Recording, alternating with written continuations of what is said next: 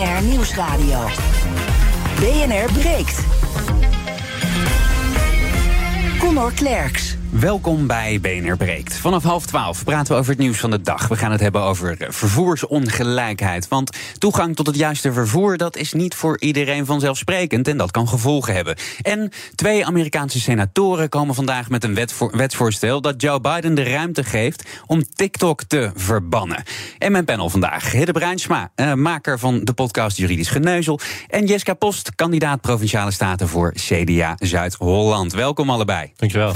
En we beginnen met... breekt.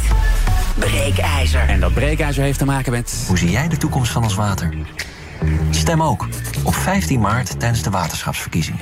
Ja, de waterschapsverkiezingen dus. Want uit een peiling van één vandaag blijkt dat een derde van de Nederlanders die verkiezingen dit jaar belangrijker vindt dan de vorige keer. Dat klinkt goed, maar bijna de helft van de Nederlanders zegt dat ze eigenlijk geen idee hebben van wat die waterschappen nou eigenlijk doen. En meer dan de helft weet niet welke onderwerpen belangrijk zijn in het waterschap waar ze wonen. Is dat luiheid? Lezen we ons gewoon niet in of ligt het aan de informatievoorzieningen? Want ja, als zoveel mensen geen idee hebben waarop ze bij waterschapsverkiezingen stemmen, is het dan wel verstandig om die waterschappen democratisch te kiezen. Onze breekijzer vandaag, schaf de waterschapsverkiezingen af. Wat vind jij? Die waterschappen, daar heb ik niks zinnigs over te zeggen. Of moeten mensen zich gewoon inlezen, ook al hoor je dat elke vier jaar opnieuw. Laat jouw mening horen en bel naar 020 468 4x0. Wil je niet bellen, maar wel stemmen? Doe het dan via de stories van BNR Nieuwsradio op Instagram. Aan het einde van dit half uur krijg je een tussenstand van me. Ook bij ons is John Bijl, directeur van het Pericles Instituut. Dat traint lokale politici in politieke vaardigheden. Dag John. Hallo, Fijn goedemorgen. dat je tijd wil maken. En eh, Jan Bonjer, oud-hoofdredacteur van het FD, maar tegenwoordig dijkgraaf bij, de, bij Waterschap Hollandse Delta. Eh, het er ook bij eh, voor de mening over het breekijzer. Goedemorgen allebei. We gaan eerst naar John om heel in het kort even te beginnen. Die waterschappen, veel mensen weten, waar het niet, weten niet waar het over gaat. Kun jij kort uitleggen waar het wel over gaat? Ja, eh, over waterhuishouding. Eh, Jan zal er straks eh, veel meer over vertellen. Eh, in, een, in een notendop zorgt het waterschap ervoor dat we eh, schoon grondwater hebben. En eh, dat de- waterstand ook wordt bijgehouden. Eh, ja, en daar zit je al meteen op de belangrijkste besluiten die een waterschap neemt. Want de ene groep heeft belang bij een hoge waterstand. Zodat de fundering van je huis niet gaat rotten. Maar boeren zijn er niet blij mee, want dan rotten namelijk de wortels van hun gewas. Ja, en die belangenafweging, dat is eigenlijk waarom het wel interessant is om het democratisch aan te pakken. Ja, exact. Ehm, we hebben eh, al sinds eh, eigenlijk mensenheugenis Ja. eh, een, een systeem bedacht waarin die verschillende belangen met elkaar worden uitgesproken. En je dan naar voor iedereen de meest bruikbare oplossing zo- zoekt. En dat zal nooit voor iedereen de beste oplossing zoen- zijn, want zo werkt het namelijk niet in een democratie. De beste oplossing is de oplossing waar we allemaal mee kunnen leven. En dat, dat soort besluiten nemen we ja, al sinds de 13e eeuw in Nederland eh, met z'n allen in waterschappen. Jan Bonjer, vroeger eh, collega, tegenwoordig eh, dijkgraaf. Zou je kort uit kunnen leggen wat jouw werk, jouw nieuwe werk eigenlijk inhoudt? Ja, goedemorgen. Leuk om eh, even terug te mogen zijn Ja. bij BNR. Ehm, ja, mijn huidige werk is eigenlijk net zo innoverend eh, als, het, eh, als het werk in de media. En het werk binnen de waterwereld eh, is eh, zo spannend geworden door klimaatverandering. Eh, die geeft echt hele grote veranderingen. Eh, de hele wereld heeft te maken met de gevolgen van klimaatverandering. Maar wij in Nederland, in de Delta, hebben echt eh, daar volop mee te maken. Nederland is buitengewoon kwetsbaar voor die klimaatverandering. En dus is er heel veel werk aan de winkel als het gaat om veilig te kunnen wonen in de lage landen. En er is ook heel veel werk aan de winkel als het gaat over gezond wonen. En dan gaat het over de waterkwaliteit. Dus er liggen hele grote vraagstukken, hele grote uitdagingen. En daarbij moeten afwegingen worden gemaakt. En daarbij gaat het dus ook over eh, wie dat gaat betalen. En wie dat gaat betalen is in het algemeen ook een politieke keuze. Ja, helder. Gaan we even naar eh, het panel. Hidde, jouw reactie op het breekijzer. Nou, ik vind niet dat je de verkiezingen moet afschaffen voor de waterschappen. Ik denk dat we nu al in een paar minuten hebben gehoord dat er heel veel keuzes zijn die gemaakt moeten worden. En dat er ook verschillende kanten zijn die je daarin kan kiezen. En dat het daarom heel goed is dat je daar democratisch over kan meebeslissen. Dus ik, ik zou zeggen. Zorg dat informatievoorziening beter wordt. Dat mensen beter weten waar het over gaat. Maar schaf niet de verkiezingen af. Ja, die oplossingen, daar gaan we zo naar kijken. Jiska, hoe sta jij erin? Sluit ik me helemaal bij aan. Je ziet ook in het artikel van één vandaag natuurlijk dat de mensen die wel weten waar het over gaat, uh, dat die het heel belangrijk vinden. En zelfs belangrijker vinden dit jaar dan vier jaar geleden om te gaan stemmen. Dus uh, gaan we niet naar afschaffen. de eerste beller. Rogier, goedemorgen, fijn dat je belt. Wat is je mening over ons breekijzer? Ja, goedemorgen. Hey, uh, ik uh, wou even zeggen dat uh, de verkiezingen voor, de waterschappen moeten ze niet afschaffen. Maar wat ze wel moeten afschaffen, want dan word je kotsmisselijk van dat spelletje van de journalist. De peilingen, daar moeten ze een einde aan maken. Maar even over die waterschappen. Kijk, als wij, ehm, als, als de media het een, een sexy onderwerp zouden gaan vinden en ons daar meer informatie over zouden verstrekken. Maar ja, er, er wordt liever geluld met een mevrouw Kaag bijvoorbeeld over niks uh, aan, aan, uh, terwijl er provinciale verkiezingen aanstaande zijn. Dat vinden ze interessanter, want dat, dat straalt dan schijnbaar weer op hun af. Terwijl, ja, heb het eens over de provinciale staten en de mensen die daar onderdeel van het bestuur uitmaken. Dat zou de burger veel beter informeren. En dan zouden we heel veel hebben aan al die verkiezingen. Of heel veel meer. Heel veel meer. Want we, moeten verkiezingen vooral niet afschaffen. Dat is een. Ja, dat, wie daarvoor is. Hè, dat. Uh, dan ga je twijfelen aan een verstandelijk vermogen. Dankjewel, Rogier, voor het bellen. Wij gaan een, uh, een heel uur lang hebben over de waterschapsverkiezingen. En hopelijk kunnen we dan precies te weten komen waarom we ons beter in moeten lezen. Nou, gaan we gewoon maar eens even beginnen bij Jan Bonjer, de dijkgraaf van Waterschap Hollandse Delta.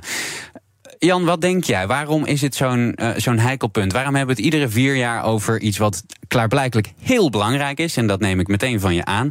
Maar mensen zich er niet in verdiepen.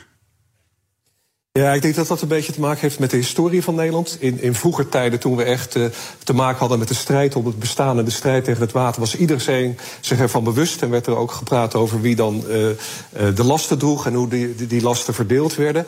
we hebben de grote ramp gehad in 1953. Toen was heel ja. Nederland wakker. Dat was natuurlijk een verschrikkelijke ramp, die mag nooit meer gebeuren. En toen zijn de deltawerken gekomen en met die deltawerken hebben we eigenlijk Nederland een beetje in slaap gesust. Door te denken dat het voor de eeuwigheid geregeld is en dat we hoog en droog uh, in die verzakkende delta zitten. En klimaatverandering schudt ons gewoon wakker. Dus het, is ook, uh, het heeft gewoon te maken met de loop van de geschiedenis en met de ontwikkelingen in onze fysieke omgeving. Uh, en intussen wordt het water in Nederland herontdekt. We moeten weer opnieuw leren leven met het water. Uh, of je nou inwoner bent van een stad of inwoner van het platteland. En met het ontdekken, uh, herontdekken van het water worden ook weer de waterschappen herontdekt. En de media geven daar steeds meer aandacht aan. En ik denk mm -hmm. dat dat een hele goede ontwikkeling is. Ja, ik kan me voorstellen dat als je in Zuid-Limburg woont, dat je wel wakker bent wat dat betreft. Dat er toch wel echt actie moet worden ondernomen om te voorkomen dat er weer zo'n vreselijke overstroming komt. Ja, en we denken uh, dat Limburg ver weg ligt. En in Limburg dacht men ook destijds dat die hele zware bui, die bijna 200 mm in 48 uur ja. liet neerdalen, dat die misschien wel in de Aken over de grens zou landen. Limburg heeft ons geleerd in 2021 zo'n piekbui, zo'n stortbui, zo'n waterbom noemen de onderzoeksinstituten mm -hmm. dat. Die kan overal vallen in Nederland en daar moeten we ons op voorbereiden. En na die indringende ramp, die in Nederland gelukkig geen doden heeft opgeleverd, maar waar toch in de Eifel en de, in de Ardennen meer dan 200 mensen door zijn overleden. Ja. Dat moeten we ons toch nog wel even realiseren. Zo dicht bij huis is die klimaatverandering. Dat was 2021. En 2022 hadden we te maken met hele grote droogte. En ja, 2023 kan Nederland weer opnieuw confronteren met en wateroverlast in bepaalde delen van het land. En in andere delen van het land weer met grote droogte.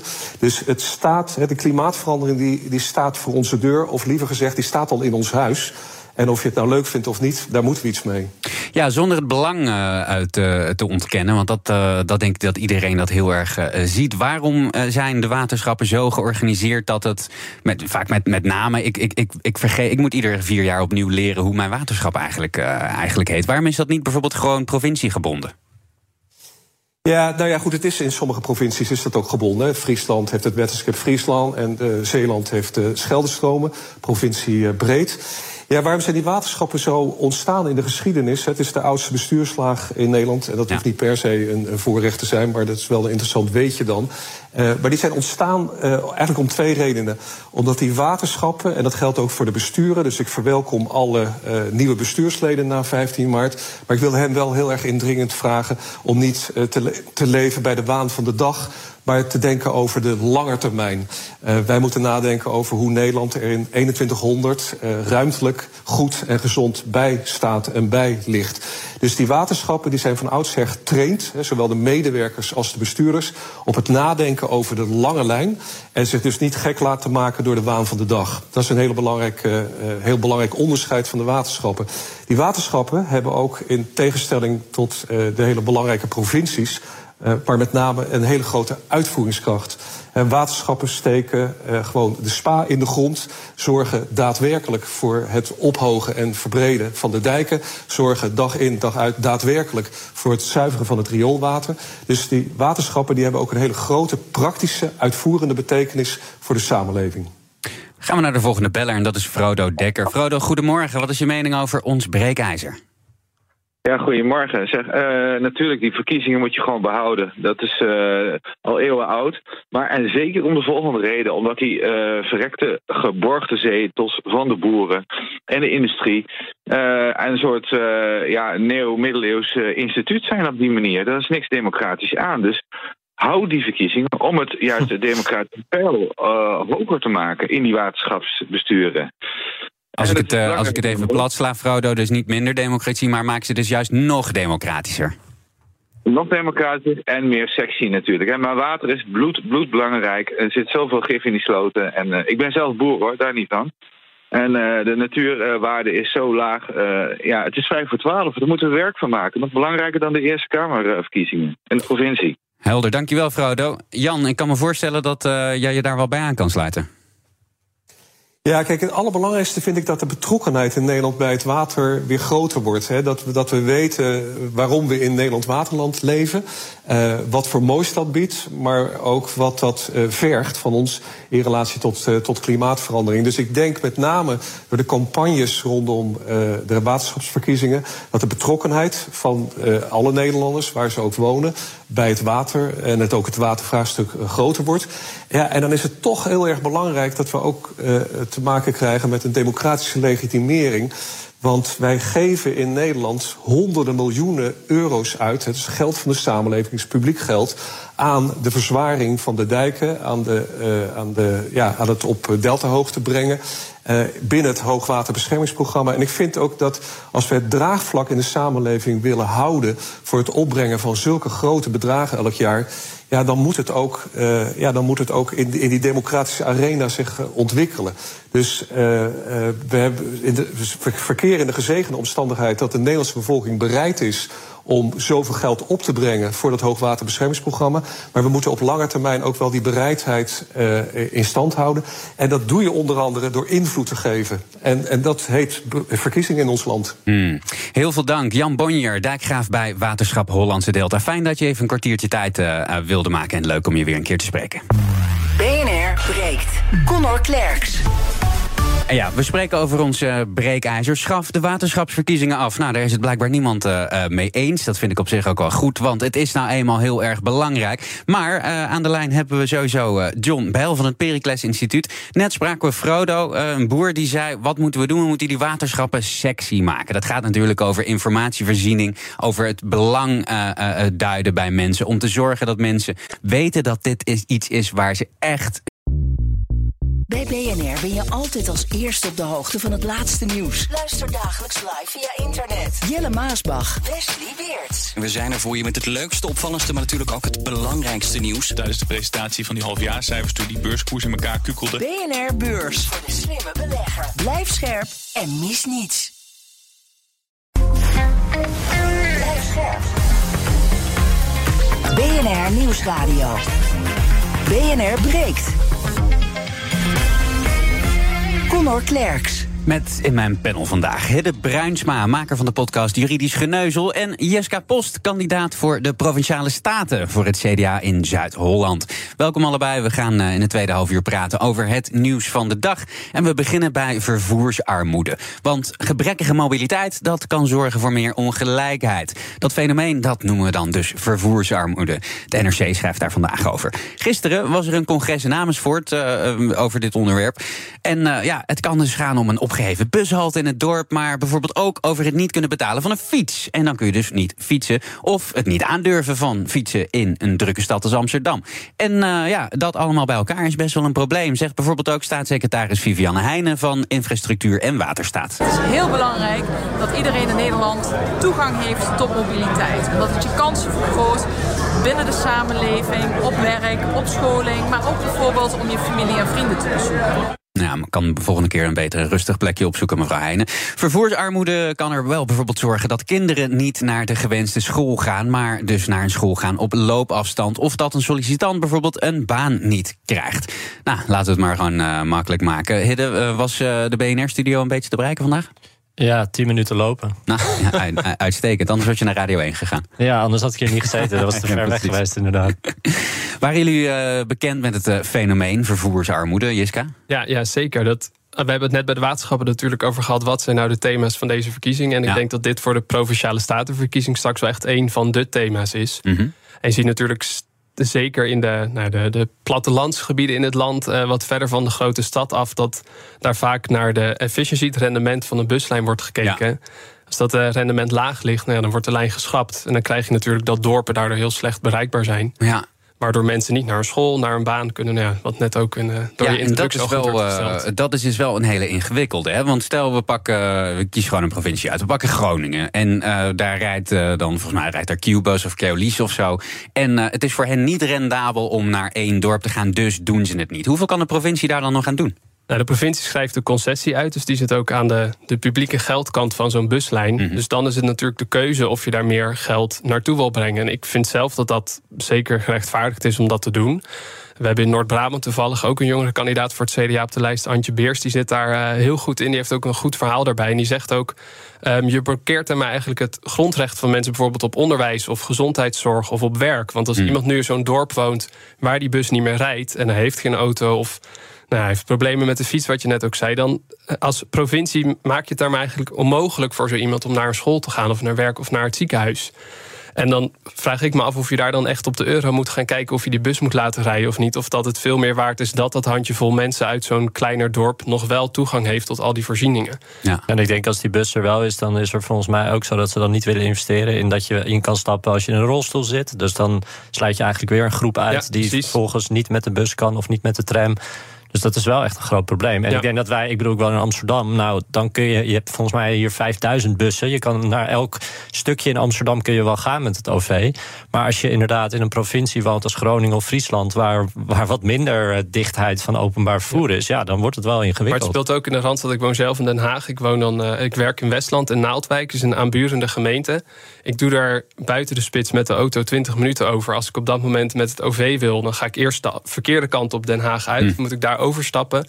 En dan ga ik naar Naaldwijk en dan ben ik drie tot vier keer zo lang onderweg. Ja, dan pak je de auto. Ja, dus je pakt de auto. Terwijl ik, ik zou het heerlijk vinden als ik 's ochtends mijn eerste e-mailtjes in een, in een tram of een trein al kan lezen. Maar ik ga niet natuurlijk vier keer zo lang eh, drie keer overstappen met een bus. Dat, dan, dat is in Den Haag. Het is, je kan het zien vanaf de gemeentegrenzen van Den Haag waar ik werk, maar je komt er gewoon niet. Ja. En is het dan een eh, politiek Den Haag om, om dit voor alle provincies op de kaart te zetten? Of moeten we er gewoon op vertrouwen dat eh, al die losse twaalf provinciale ver- statenverkiezingen hier nu voor gaan zorgen dat het overal in Nederland goed geregeld wordt? Het is echt de bevoegdheid van de staten, dus ik denk dat het daar moet blijven. En dan is het straks aan de kiezers natuurlijk als ze zich inlezen welke keuzes ze daar maken. Wat ik nog wel bizar vond trouwens, één op de vier mensen in Amsterdam durft niet te fietsen.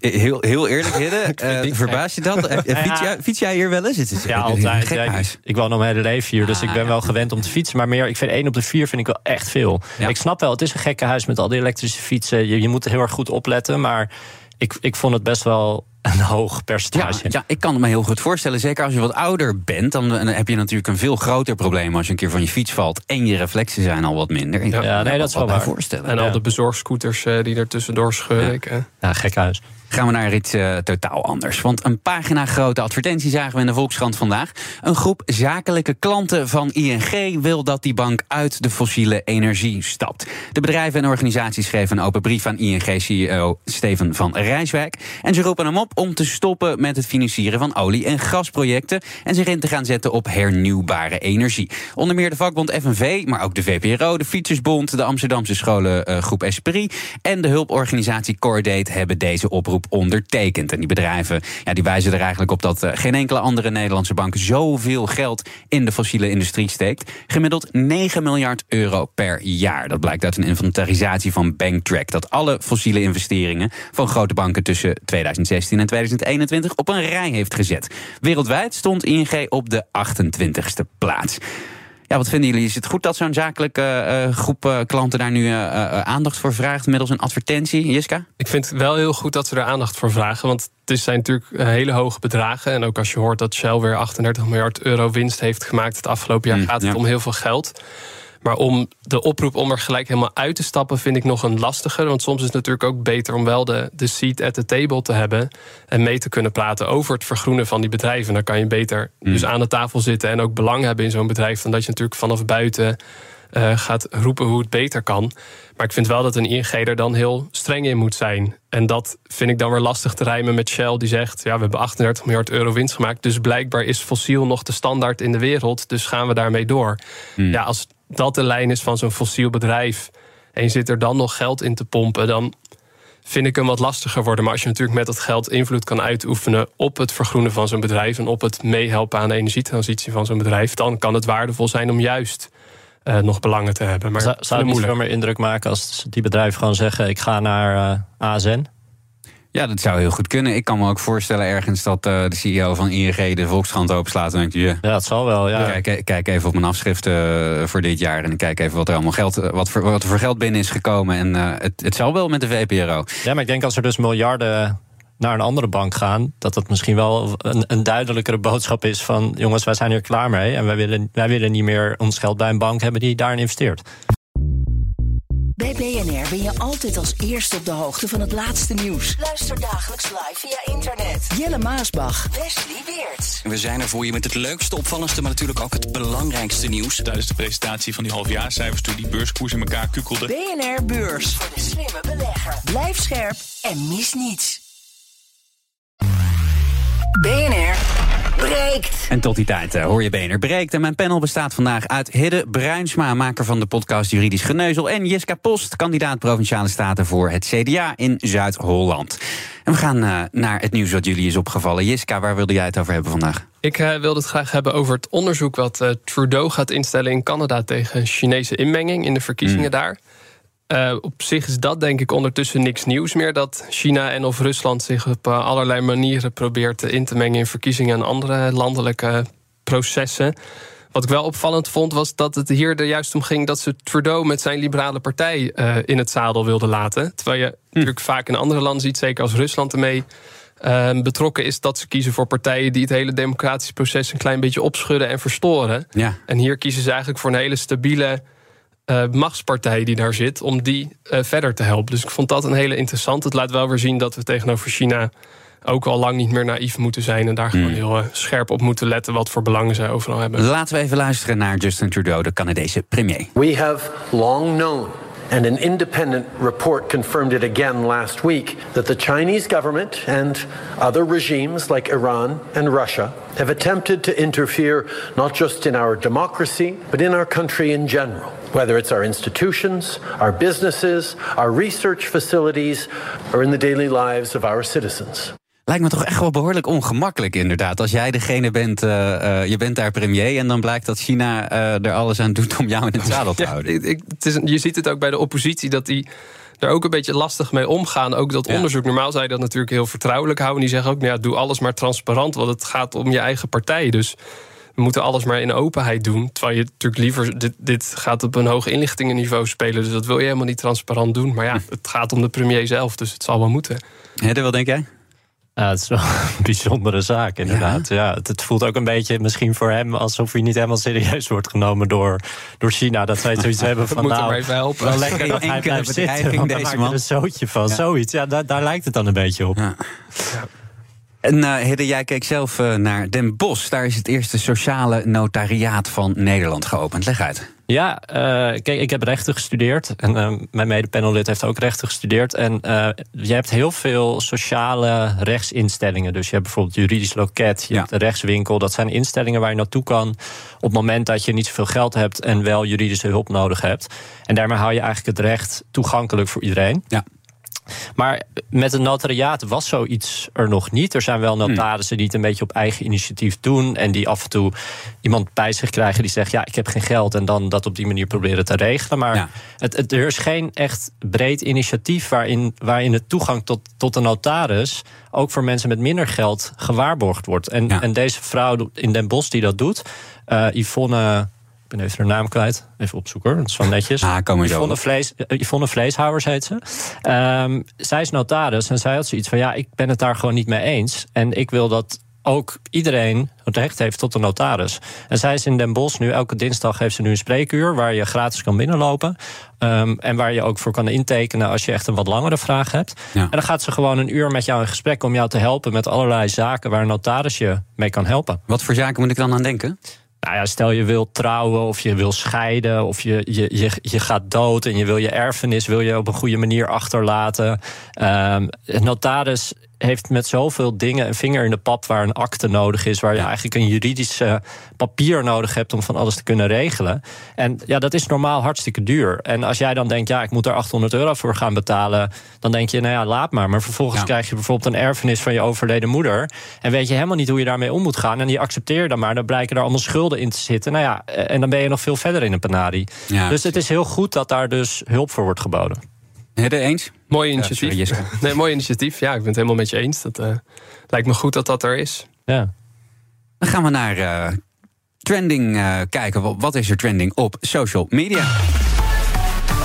Onder andere hashtag Heineken, want Twitter reageert uh, op de bierbrouwer... die vanochtend excuses aanbood omdat het Rusland nog niet heeft verlaten. Het bedrijf zit er nog altijd met uh, een heleboel andere merken overigens. Dat onthulde Follow the Money vorige maand. Heineken zelf zegt dat er tijd nodig is om nieuwe kopers te vinden... voor die merken in Rusland. En uh, ja, hashtag sneeuw is trending, want het KNMI verwacht... dat het in Noord- en Midden-Nederland nog wel eens kan gaan sneeuwen vandaag. Ja, in Utrecht, waar ik woon, sneeuwt het vanmorgen al. Ook is er vanavond en morgen plaats kans op gladheid. En ook hashtag Edisons is trending, want die werden gisteravond uitgereikt. Zangeressen S10 en Vrouwtje die vullen in, in de prijzen. En ook rockband Kensington, die kregen de oeuvreprijs. Maar de echte winnaar was... Stiekem van Maan featuring Goldband.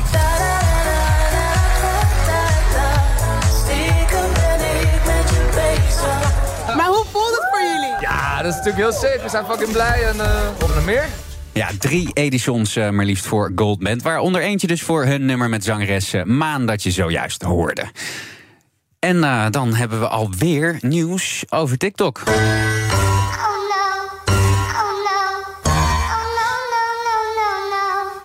Want twee Amerikaanse senatoren, zowel een republikein als een democraat, pleiten voor een verbod op TikTok in de Verenigde Staten. Ze dragen vandaag een wetsvoorstel aan waarmee president Biden technologie uit het buitenland als dreiging kan aanmerken en daarmee verbieden. Ja, TikTok weten we allemaal komt uit China.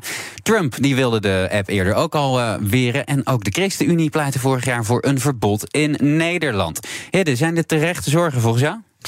Ja, nee, ik denk dat het duidelijk is dat TikTok op privacygebied uh, niet heel lekker bezig is. Maar ik denk dat als je kijkt naar de westerse apps, dus uh, bijvoorbeeld een, een, Twitter, een Snapchat, een Facebook, dat die het op privacygebied niet heel veel beter doen. Dus ik heb zoiets van, ja, moet je je nou heel erg gaan richten op, op één app omdat ze uit China komen, terwijl je eigenlijk allemaal apps die gewoon Amerikaans zijn die schenden ook op grote schaal de privacy van hun gebruikers. Dus ik zou toch wat meer willen pleiten voor wat meer bredere regelgeving dan nu te zeggen: ja, we gaan gewoon één app verbieden. Want voor mij voelt het meer een soort geopolitiek spelletje wat hier gespeeld wordt. Mm, ja, aan de andere kant zou je kunnen zeggen: als uh, Joe Biden het heel erg oneens is met iets wat bijvoorbeeld Meta doet. Uh, dan kan die daar veel makkelijker ingrijpen. Want Beijing, ja, die doet niet wat Amerika graag zou willen zien.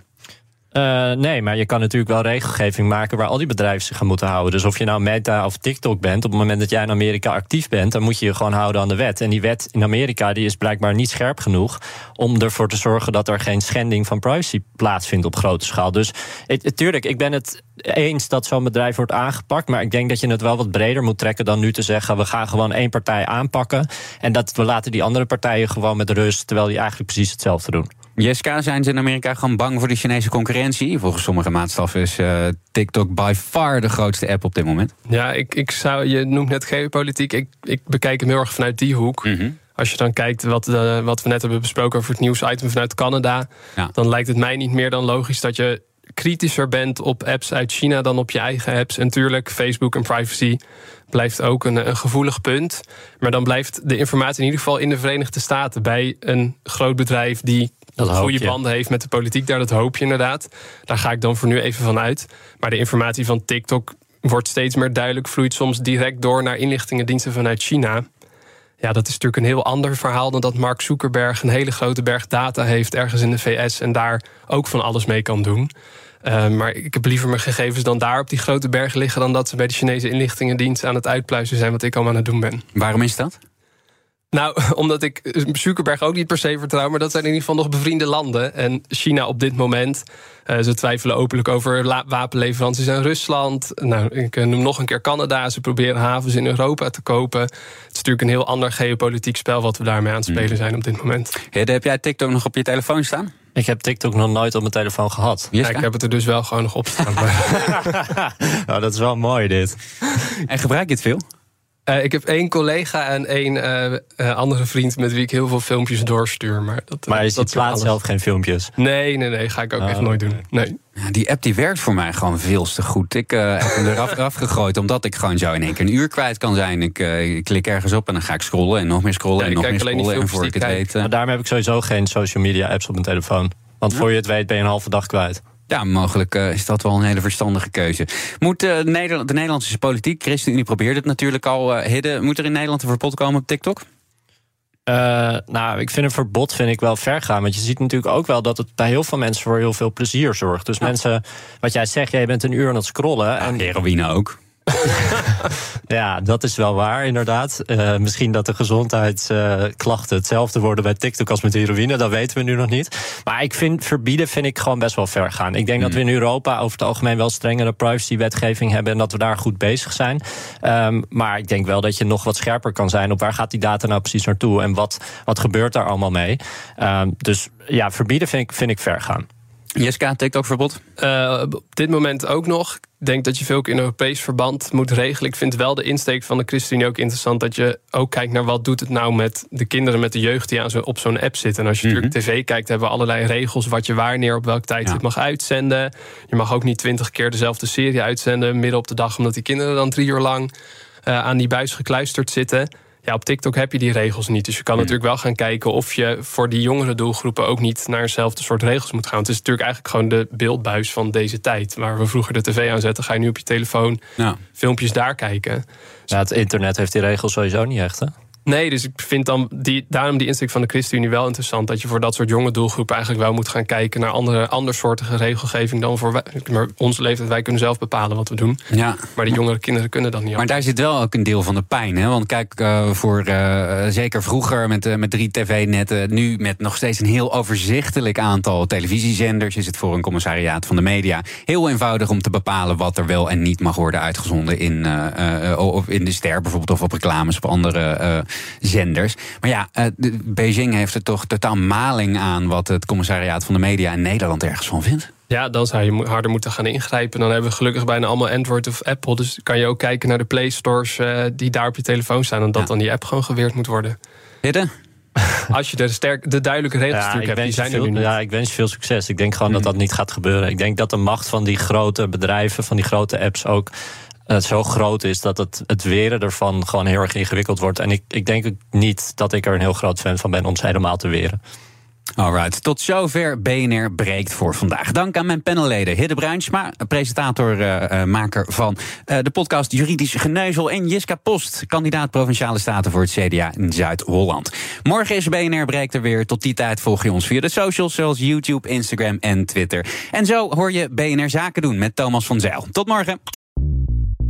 Bij BNR ben je altijd als eerste op de hoogte van het laatste nieuws. Luister dagelijks live via internet. Jelle Maasbach, Wesley Weert. We zijn er voor je met het leukste, opvallendste, maar natuurlijk ook het belangrijkste nieuws. Tijdens de presentatie van die halfjaarcijfers toen die beurskoers in elkaar kukkelde. BNR Beurs. Voor de slimme belegger. Blijf scherp en mis niets.